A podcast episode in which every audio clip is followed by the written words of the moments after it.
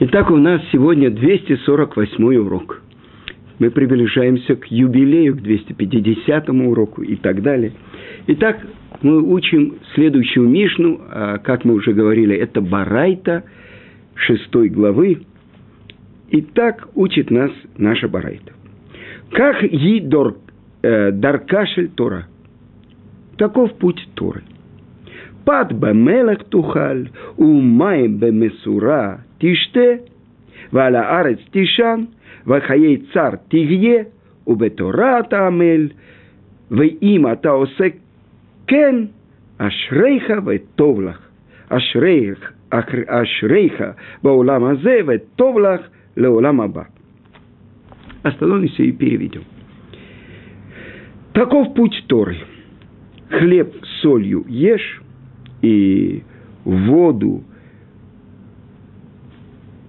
пей отмеренно, и на э, земле спи, и жизнь полную страданий веди, и если ты так делаешь, и над второй ты трудишься, то, как сказано в 128-м псалме царя Давида, «Счастлив ты и хорошо тебе. Счастлив ты в этом мире, и хорошо тебе будет в будущем мире». Все. Прочитали Мишну, и тогда что? Я должен э, выбросить свою кровать, я должен выбросить все, что у меня в холодильнике, только хлеб с солью, причем воду тоже нужно отмерять. Значит, так я должен делать, и тогда, если я хожу в коле или учу, стараюсь учить Тору, значит, вот это путь Торы. Так не так. Так объясняет Раши, что это совсем не так. А он говорит, что наша Мишна говорит про того человека, у которого даже вода отмеряется. И ест он только хлеб, и не на чем у него спать.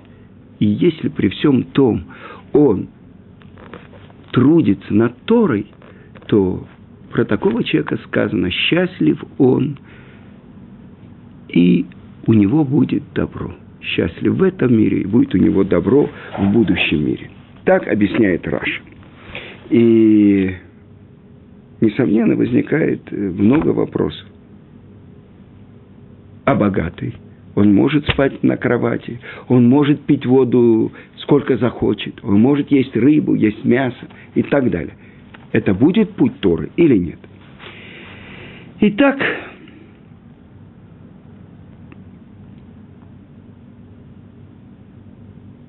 что значит жизнью, наполненной страданиями, живи? То есть он должен каждое утро бить себя по пальцу молотком.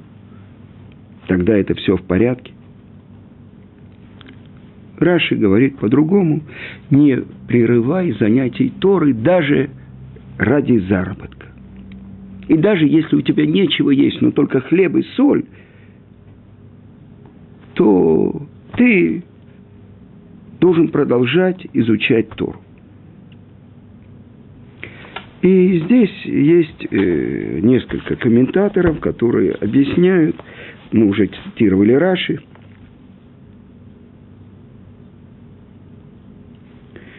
также Хасид Яевец, он объясняет, несмотря на все трудности, ты должен учиться. Но богатый, он может продолжать жить нормально. И известная история про то, что один богатый еврей, он начал делать себе вот то, что буквально написано э, в нашей Мишне. Он ел утром ломтик хлеба, вечером ломтик хлеба, выпивал воду и учил Тору. Но почему-то получилось так, что когда он пришел к Раву, тот ему сказал, ты обязан каждый день есть бульон с курицей. Сказал, как, что? Тогда курица это было дорогое удовольствие. Да, потому что если ты себе утром и вечером будешь разрешать только ломтик хлеба, тогда, когда к тебе придет бедный, ты ему дашь только на ломтик хлеба. Но если ты ешь каждый день хорошую еду, курицу, бульон и так далее, тогда ты ему дашь, чтобы у него тоже что-то было с ломтиком хлеба. Вы понимаете? Так объясняет э, Хасид Яйвец. Но, например, есть другие.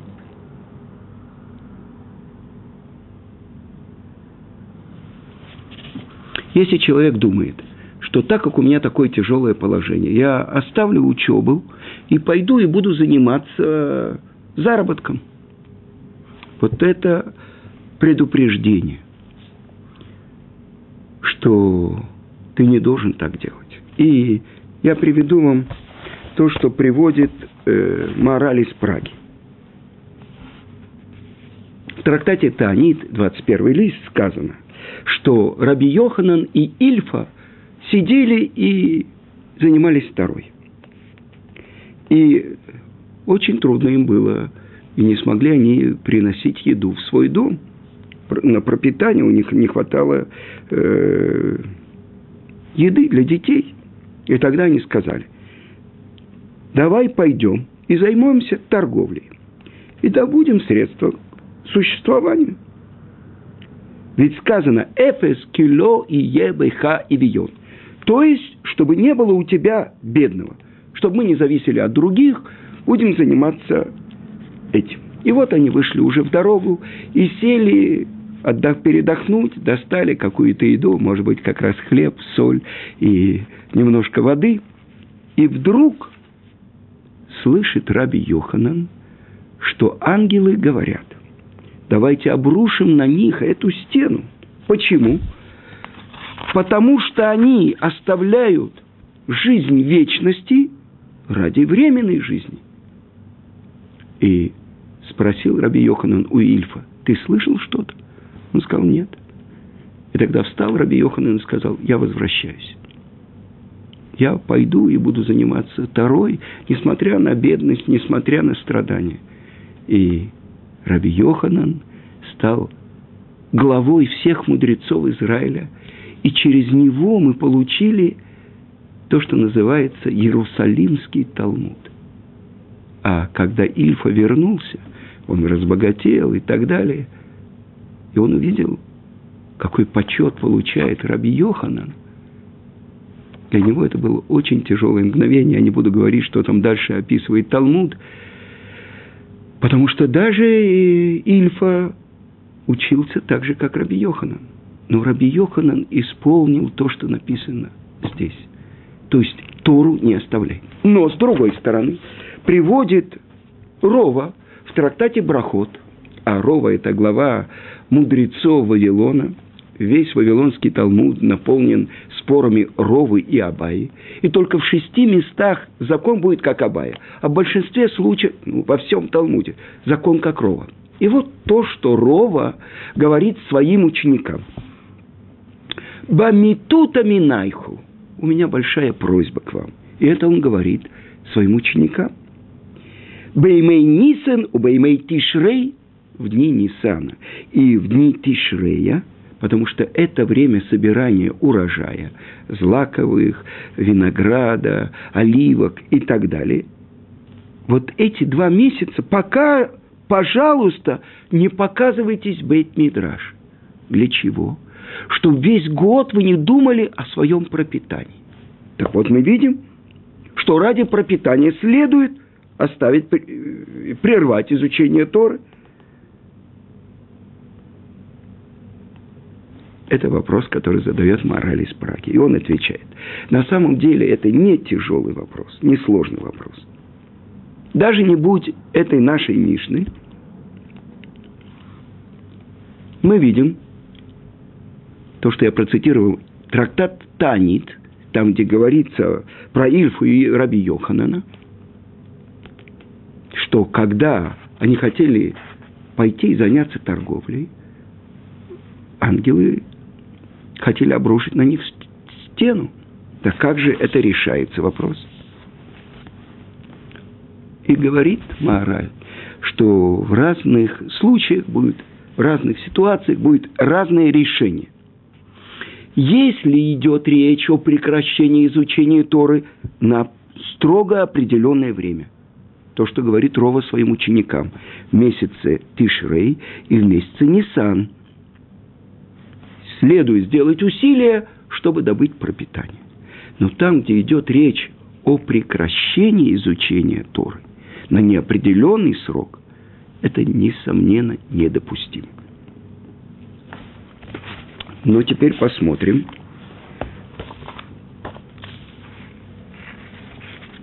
Продолжает Хасид Яйвиц и говорит.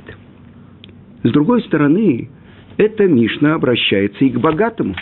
И мы же с вами привели пример. То, что богатый, он должен продолжать вести жизнь, к которой он привык, то, что его достаток позволяет. Так что же, чему же э, учит нас это Барайта.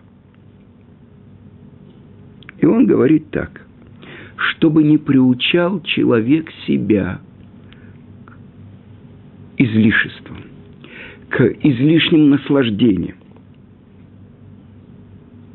Потому что это одинаковое, вы знаете, это одинаковое э, сравнение между человеком и животным. Животные ищут удовольствие, э, вкусной еды и человек. И по природе человек ищет и устремляется за наслаждениями. Так вот, это путь Торы. Останови себя, отодвинь себя. Почему? Ну, почему я должен себя останавливать? Больше того, э, в известной книге, которую составил ученик Ария Кодыша, Равхайм Виталь, книга Эцкаим, в предисловии, он пишет, что человек, который хочет постичь тайны Торы, он должен ограничить себя в буднях, чтобы он не устремлялся за вкусными вещами, мясом, вином. И мы видим в этом предупреждении, в том, что учит нас Тана, какой-то ключ. В чем же этот ключ?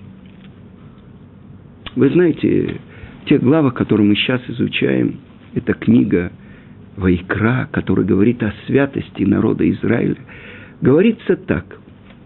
«И освящусь я среди сыновей Израиля, и имя мое не, не хулите, не оскверняйте». И задается вопрос, какая связь? Осветите имя Творца. И есть спор между Рашей и Рамбаном. Что имеется в виду? Раши говорит – ты должен отодвинуть себя от страстей, от стремления к разврату. А Рамбан говорит по-другому. Даже то, что разрешено тебе, отодвинься. Даже про разрешенное сделай себе ограду. Хорошо, это понятие святость, это выделенность, ограничение, кадош, отделенность, свят, святость. Потому что это народ Творца. И я не могу вам не рассказать одну историю, которая меня поразила. Э, в свое время в Москве мы открыли колель от известного равина, который живет в Нейбраке. Он руководитель э, э, женского колледжа для сефардских девушек. И он много лет преподавал и был главой евреев Аргентины. также в Бразилии он давал уроки. Его зовут Бен Давид. И вот он рассказывал одну историю, и она меня настолько поразила, что я не могу с вами не поделиться. Про особенности, выделенность, святость нас с вами, еврейского народа. И вот он был э, в посольстве в какой-то латиноамериканской стране, Бразилии, Чили, я не знаю, или Аргентине. И в посольстве, он э, заполняет какие-то документы, говорит с женой, и вдруг, ну, он в шляпе, раф, во фраке, подходит к нему один абориген, местный житель, и с дрожью в голосе говорит, скажите, пожалуйста, на каком языке вы говорите? Он говорит, на иврите. Он говорит, скажите, а что, вы из Израиля? Он говорит, да, из Израиля. Простите, а что, вы евреи? Он говорит, да, мы евреи. И он увидел, как этот человек задрожал. Он говорит, спрашивает раб, вам плохо? Что-то вам помочь? Стакан воды? Он говорит, нет, нет, нет. Вы евреи. Я живу в маленьком городке. У нас никогда не было евреев. И я всю свою жизнь изучаю Танах. И в Танахе написано, что вы сыновья Творца. И я впервые увидел сыновей Бога.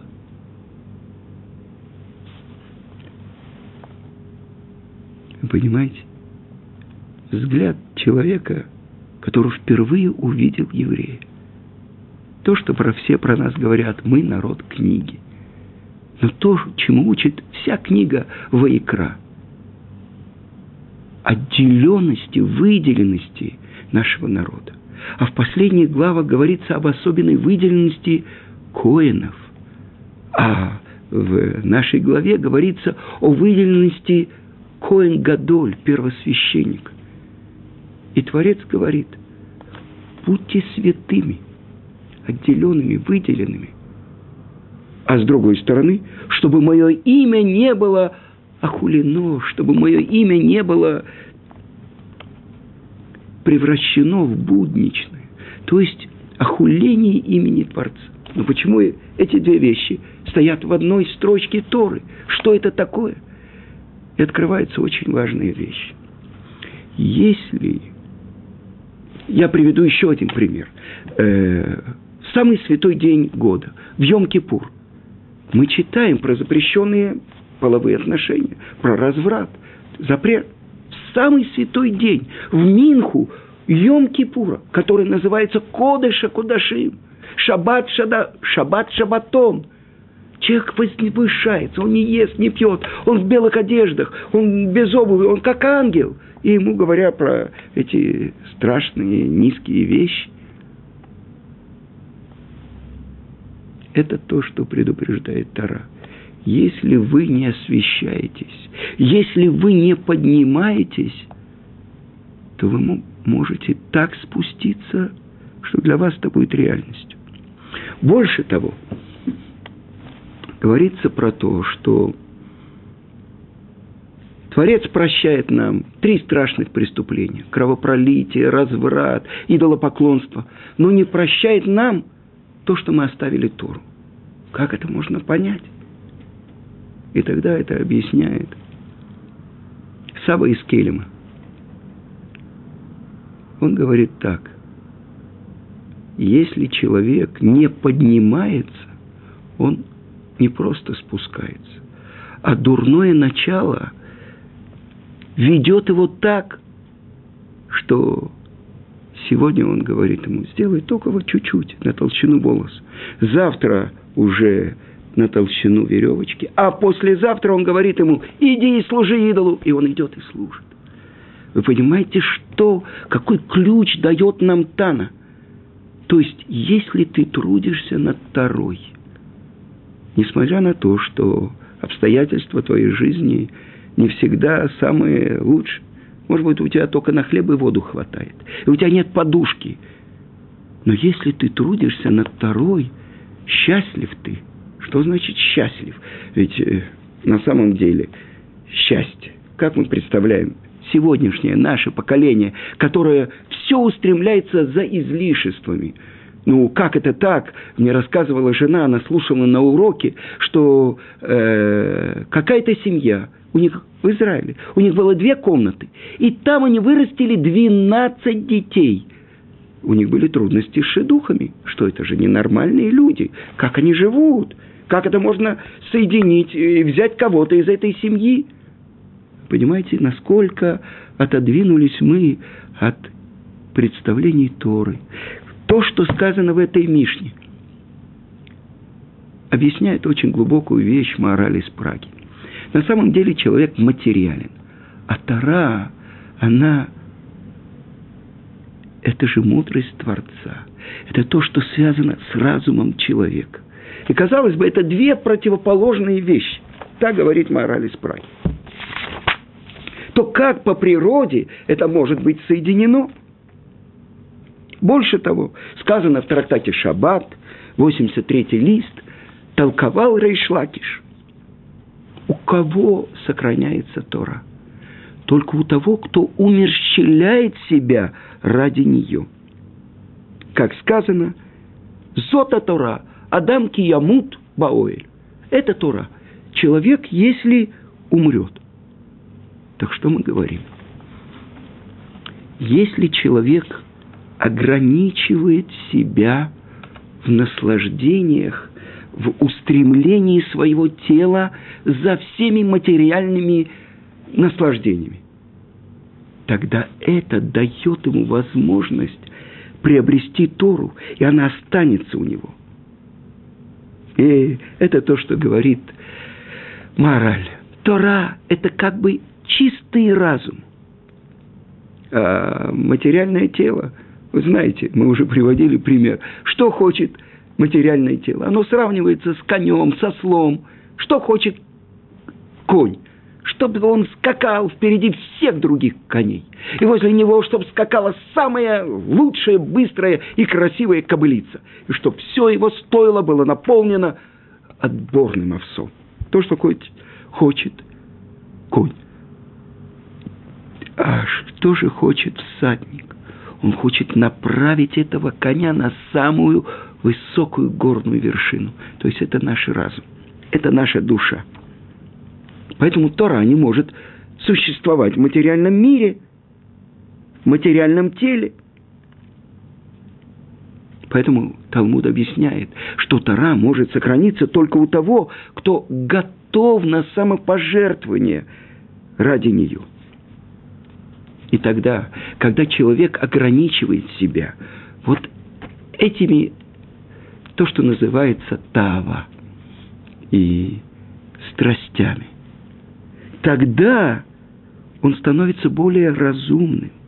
То есть его разум побеждает его тело. То есть душа побеждает тело. А ведь мы знаем, то, что сказано. Вы и пах папав нишмат хаим, и вдунул в него ноздри душу живую. Творец вдунул частичку себя в нас.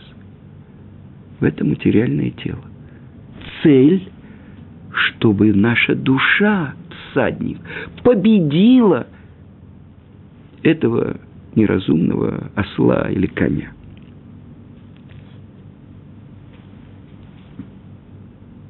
И это то, что сказано в Торе – Адам ямут баой. Человек, который умрет в шатре, в шатре изучающих Тору.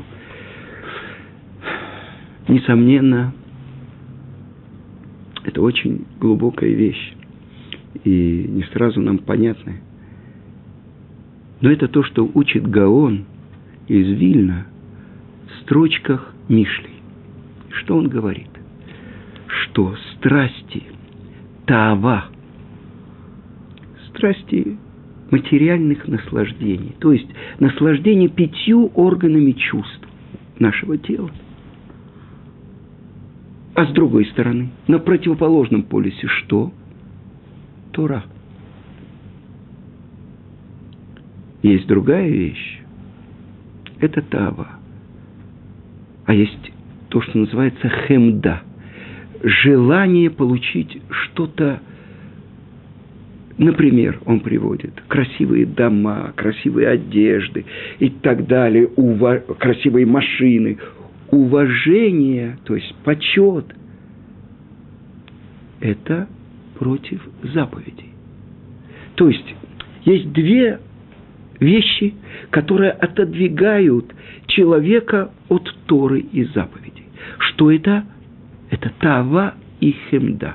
Тава страсти, наслаждения тела, и хемда, желание приобрести, украситься, быть важным в глазах других людей. И это погоня за материальными излишествами, машина, дом и так далее. Так что же учит нас Тана? Он учит нас, что если человек даже в чем-то себя ограничивает в страстях, через это он может приобрести Тору. И это то, что сказано. Счастлив ты, и будет у тебя добро. Счастлив ты в этом мире, и будет у тебя добро в будущем мире. Это то, что сказано в Мишле. Килеках тов натателяхем. Приобретение хорошее я тебе дам. Извините, это не в Мишле, не в Мишле. Мишле, да. О, четвертая глава, вторая строка. Мишле килеках тов натателяхем. Тора ты, альта азову. Приобретение хорошее я вам дал. Мою Тору не оставляйте. Так вот, что должен делать человек с собой. Урок, который дает нам Тана, нашей барайты. Даже если тебе нужно будет есть хлеб в очень малых количествах. Хлеб с солью. И даже воду отмеряй. И даже если спишь ты на земле. Но ты прикладываешь усилия, чтобы учить Тору, счастлив ты, и ждет тебя добро. Счастлив ты в этом мире, и добро ждет тебя в будущем мире.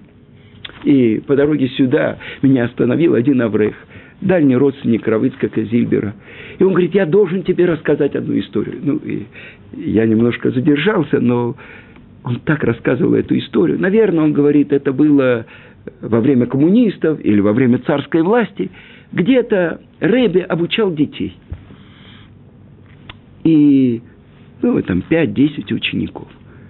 И вдруг туда вошел полицейский или, я не знаю, член Евсекции. И этот Рэбе подошел к нему и влепил ему оплюху. Ну, вы понимаете, срок или тут же расстрел. Э, да, этот полицейский или член Евсековца, он бежал в ужасе. Когда потом он пришел к своему раву, тот его спросил, как ты посмел это сделать?